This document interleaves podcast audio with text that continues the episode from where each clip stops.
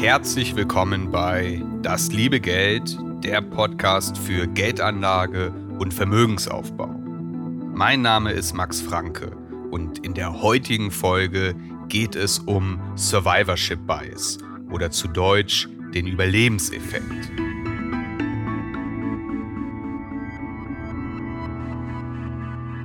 Survivorship Bias kann auftreten, wenn wir bei der Betrachtung von zum Beispiel erfolgreichen Menschen, erfolgversprechenden Strategien oder erfolgreichen Aktien, wenn wir bei dieser Betrachtung nur einen kleinen und nicht repräsentativen Datensatz auswerten.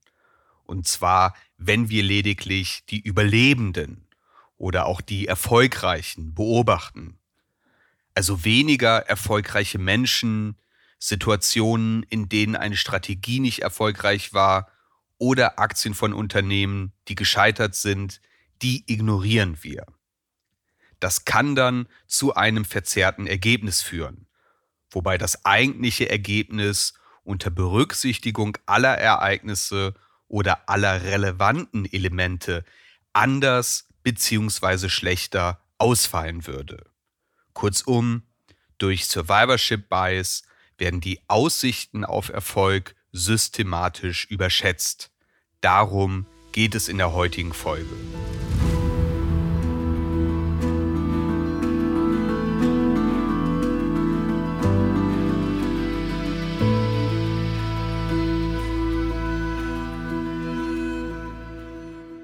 Der Begriff Survivorship Bias, der geht auf den Zweiten Weltkrieg zurück. Damals verzeichneten die Alliierten herbe Verluste ihrer Flugzeuge. Daraufhin beschloss man, die Panzerung der Flugzeuge zu verbessern. Doch man konnte die Flugzeuge nicht beliebig stark panzern. Zu dicke und zu viele Panzerungen hätten das Gewicht und somit Reichweite und Flugeigenschaften eingeschränkt. Nun ist es intuitiv naheliegend, diejenigen Bereiche eines Flugzeugs gezielt zu verstärken, die besonders gefährdet sind. So dachte man auch seinerzeit. Und man stellte fest, dass diejenigen Flugzeuge, die nicht abgeschossen wurden und heil zurückkamen, dass diese Flugzeuge an manchen Stellen besonders viele Einschusslöcher aufwiesen. An anderen Stellen wiederum waren diese Flugzeuge nahezu unversehrt. Daraufhin wurden die besonders von Einschüssen betroffenen Stellen zusätzlich verstärkt. Doch leider erhöhten sich trotz dieser Maßnahme die Chancen der Flugzeuge nicht, von einem Einsatz wieder zurückzukehren. Tatsächlich wäre es besser gewesen, die Flugzeuge rund um das Cockpit zu verstärken. Dort hatten die zurückgekehrten Flugzeuge zwar kaum Einschusslöcher, doch ein Treffer beim Cockpit würde in vielen Fällen zu einem Absturz führen. Das lässt sich aber nicht aus den zurückgekehrten Flugzeugen, aus den Überlebenden herauslesen. Dazu hätte man die abgeschossenen Flugzeuge untersuchen müssen. Diese verzerrte Beobachtung, das ist der Überlebenseffekt, die Survivorship Bias. Erfolge sind sichtbarer als Nichterfolge. Damit wird aber nicht zwingend der Grund für das Nichtscheitern sichtbar. Und durch Survivorship Bias kann die Wahrscheinlichkeit eines Erfolgs systematisch überschätzt werden. Wir schauen auf die Gewinner, auf das, was offenbar erfolgreich ist. Und aus ihrem Erfolg leiten wir die Hypothese ab, dass sie das Rezept für Erfolg haben bzw. sind. Und das wird durch mediale Berichterstattung und durch Social Media noch verstärkt. Dort werden uns Erfolge und erfolgreiche Menschen permanent präsentiert. Wir bewundern diejenigen, die erfolgreich investieren, die eine hohe Rendite erwirtschaften, die es zu Reichtum gebracht haben. Wir bewundern Menschen, die den Durchbruch als Influencer, Schauspieler oder Musiker geschafft haben. Wir sehen überproportional viele Erfolge, und daraus wachsen bei uns Begehrlichkeiten. Viele junge Menschen träumen davon, Schauspieler oder Influencer zu werden, weil die erfolgreich sind. Das kann man jeden Tag eindrucksvoll bei Instagram und Co sehen. Man sieht aber nicht diejenigen Menschen, die scheitern. Die Geschichte einer Sängerin, die entgegen aller Widerstände und aller Neinsage an sich geglaubt hat, die jahrelang vor kleinem Publikum aufgetreten ist und die es dann irgendwann geschafft hat. Sie startet richtig durch, wird reich und berühmt. Das ist eine verdammt tolle Geschichte. Zur Wahrheit gehört ebenso, dass es neben ihr zig weitere, ebenso talentierte Sängerinnen gab, die ebenso hart gearbeitet haben, aber die es leider nicht geschafft haben. Erfolge haben mehr Sichtbarkeit als Misserfolge. Über die wird weniger berichtet. Mark Zuckerberg, Gründer von Meta, Steve Jobs, Gründer von Apple. Beide haben die Uni geschmissen und haben es dann der Welt so richtig gezeigt. Diese Geschichten sind bekannt. Weitaus weniger bekannt sind die Geschichten von Menschen, bei denen der Abbruch der Ausbildung wohl keine so gute Idee war. Survivorship Bias lässt sich auch an der Börse und beim Investieren beobachten. Die meisten Unternehmensgründungen scheitern. Wir aber lieben Geschichten über erfolgreiche Startups. In der Dotcom-Blase Anfang der 2000er Jahre, da wurden hunderte Unternehmen weggefegt und haben nicht überlebt. Wir kennen heute vornehmlich die überlebenden Unternehmen wie Apple, Microsoft oder Adobe. Also vor allem Unternehmen, die in den folgenden zwei Jahrzehnten zu globalen Gewinnern wurden. Und bei jungen und stark wachsenden Technologieaktien kann man nicht nur eine hohe Volatilität, also eine hohe Schwankung des Aktienkurses beobachten. Gerade solche Unternehmen sind auch anfälliger dafür, komplett pleite zu gehen und vom Markt zu verschwinden als dies bei etablierten Firmen der Fall ist. Wenn wir auf die Amazons und Googles dieser Welt gucken, dann sehen wir in den letzten zwei Jahrzehnten einige Unternehmen, die einen enorm starken Lauf an der Börse hatten und die ihren Aktionären hohe Gewinne eingebracht haben. Dann mag mancher für sich daraus ableiten, dass Technologieaktien besonders attraktiv sind.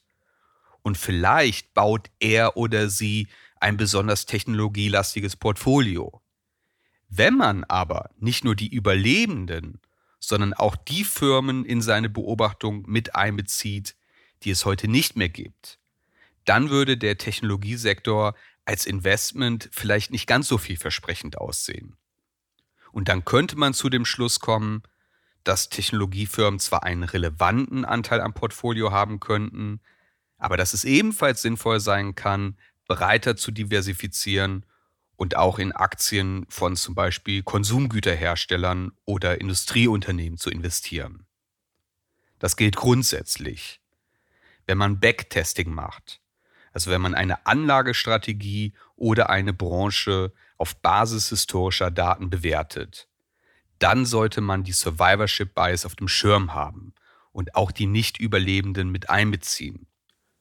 Nur wenn die Nicht-Überlebenden ebenfalls berücksichtigt werden. Nur dann zeigt sich die wirkliche Rendite und die Effektivität einer Anlagestrategie.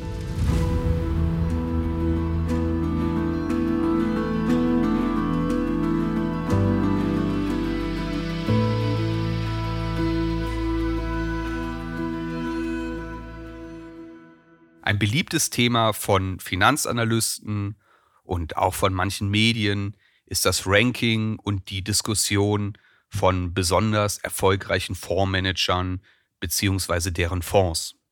Und aus den Erfolgen werden Erkenntnisse über die Märkte oder über besonders vielversprechende Investmentstrategien abgeleitet.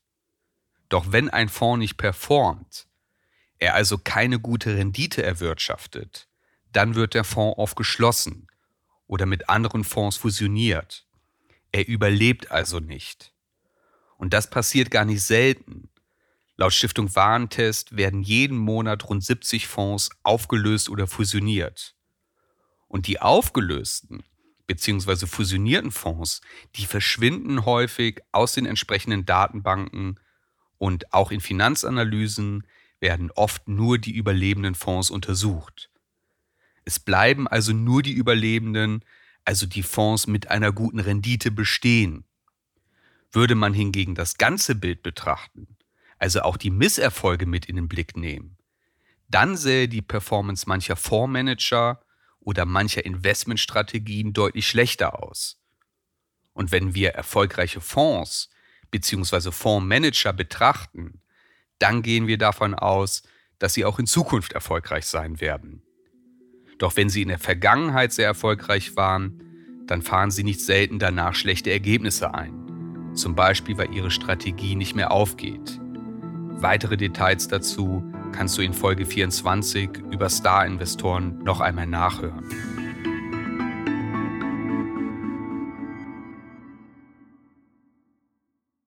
Survivorship Bias kann ebenfalls bei der Betrachtung von Börsenindizes auftreten.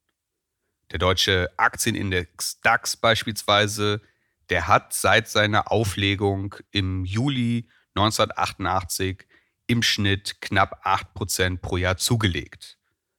Der DAX ist ein Gütesiegel. Das steht für die Stärke der deutschen Wirtschaft, für Größe und langfristigen Bestand, für Seriosität und Vertrauen. Daraus könnte man ableiten, dass Unternehmen aus dem DAX ein besonders gutes, langfristiges Investment darstellen. Doch da muss man aufpassen. Es gibt verschiedene Aufnahmekriterien für den DAX. So muss ein Unternehmen beispielsweise seinen Sitz in Deutschland haben und mit Blick auf die Marktkapitalisierung zu den größten Unternehmen gehören. Und dann erfolgt jedes Jahr eine Überprüfung und gegebenenfalls eine Anpassung der DAX-Zusammensetzung. Also ein Unternehmen kann aus dem DAX fliegen, ein anderes kann neu aufgenommen werden. Die Unternehmen im DAX wechseln. BASF oder Bayer beispielsweise, die sind seit der Gründung 1988 im DAX vertreten.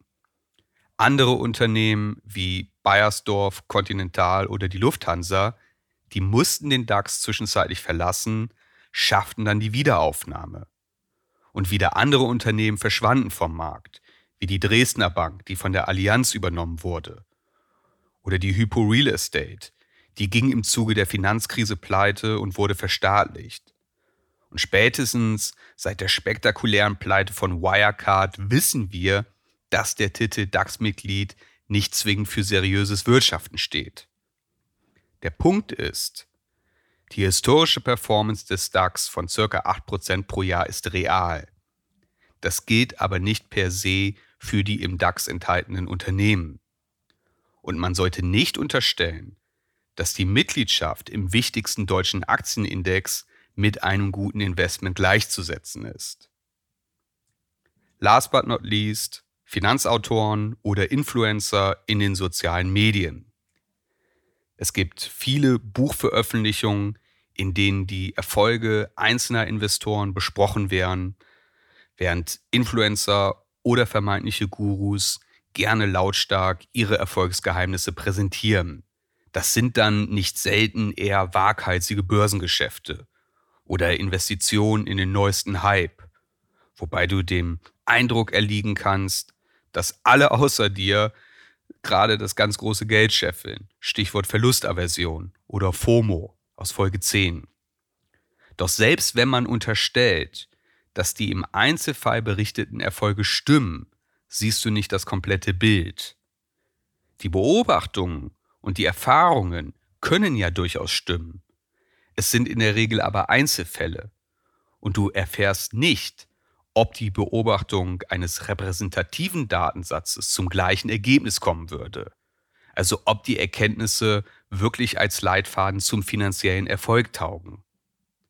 Vielleicht haben andere eine besprochene Anlagestrategie ebenfalls angewendet. Sie waren nur leider nicht erfolgreich.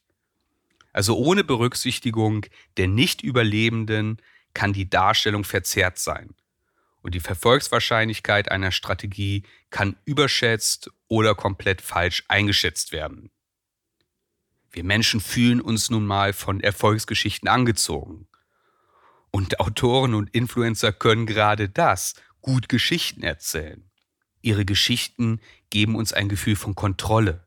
dass wir schon das Richtige tun, wenn wir nur ihre Tipps beherzigen. Sie geben uns Orientierung. Wir wollen ihnen nacheifern und vielleicht ereilt uns auch Gier oder Neid, dass wir diesen Erfolg ebenfalls erzielen möchten. Und auch wenn die Informationen stimmen, passiert es häufig, dass Anleger schlicht zu spät auf den Zug aufspringen. Wenn die Geschichte beispielsweise lautet, Aktie XY hat sich in den letzten drei Jahren verdoppelt, dann hat sich der Kurs halt in der Vergangenheit gut entwickelt.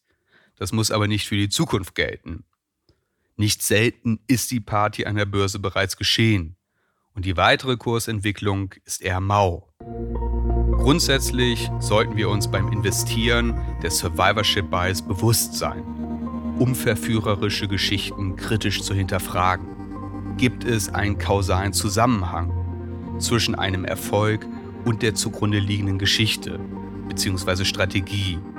Handelt es sich um eine Ausnahme? Also ist das ein Einzelfall oder gibt es ebenso Datenpunkte, die dem Ergebnis widersprechen, bei denen das Ergebnis nicht von Erfolg gekrönt war? Und wie wahrscheinlich ist es, das Ergebnis mit dem gleichen Vorgehen zu reproduzieren? Das kann dann auch in der schmerzhaften Erkenntnis resultieren, dass die einfachen Wahrheiten und Formeln für schnellen Reichtum eben nicht existieren. Dass wir abseits von individuellen Faktoren, von Glück und auch Zufall eben nicht die einfache Abkürzung zu Reichtum und finanzieller Unabhängigkeit nehmen können. Charlie Munger ist der Meinung, dass unrealistische oder zu hohe Erwartungen zu ständiger Unzufriedenheit und zu Misserfolg führen können. Er plädiert dafür, dass die eigene Erwartungshaltung auf einer realistischen Einschätzung beruhen sollte, auf Basis dessen, was realistisch erreichbar ist und was man selbst kontrollieren kann das heißt nicht Mittelmaß, zeugt aber von einer gesunden Grundhaltung. Also die Chance, Multimillionär zu werden, die ist vielleicht eher gering. Es ist ebenso unwahrscheinlich, Wohlstand über Nacht aufzubauen. Oder dass man die eine Aktie findet, die einem ein Vermögen beschert. Es gibt hervorragende Investoren wie Warren Buffett, die mit Einzelaktien reich geworden sind. Viele haben damit aber langfristig eine eher niedrige Rendite eingefahren. Deswegen sollte man gründlich hinterfragen, ob das finanzielle Glück in der Auswahl von Einzelaktien liegt. Es mag ebenso Anleger geben, die mit riskanten Optionsgeschäften hohe Renditen eingefahren haben. Viele andere haben damit ein Vermögen in den Sand gesetzt. Ich persönlich bleibe meinem Investmentansatz treu. Ich investiere mit einem langfristigen Zeithorizont, mit einem konservativen sowie breit gestreuten Portfolio, wie ich es in diesem Podcast schon öfters besprochen habe, zum Beispiel in Folge 1 über die ersten Schritte der Geldanlage oder auch in Folge 14 über die erste Regel des Investierens. Da ist die Datenlage nämlich ziemlich eindeutig. Mit diesem Vorgehen kann man über einen langen Zeitraum ein komfortables Finanzpolster aufbauen und obendrein kann man dabei auch noch ruhig schlafen und muss sich nicht permanent um seine Ersparnisse sorgen.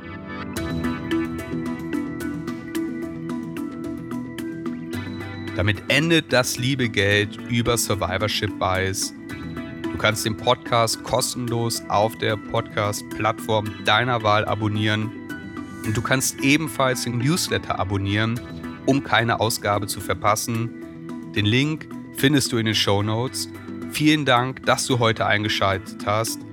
Bis zum nächsten Mal.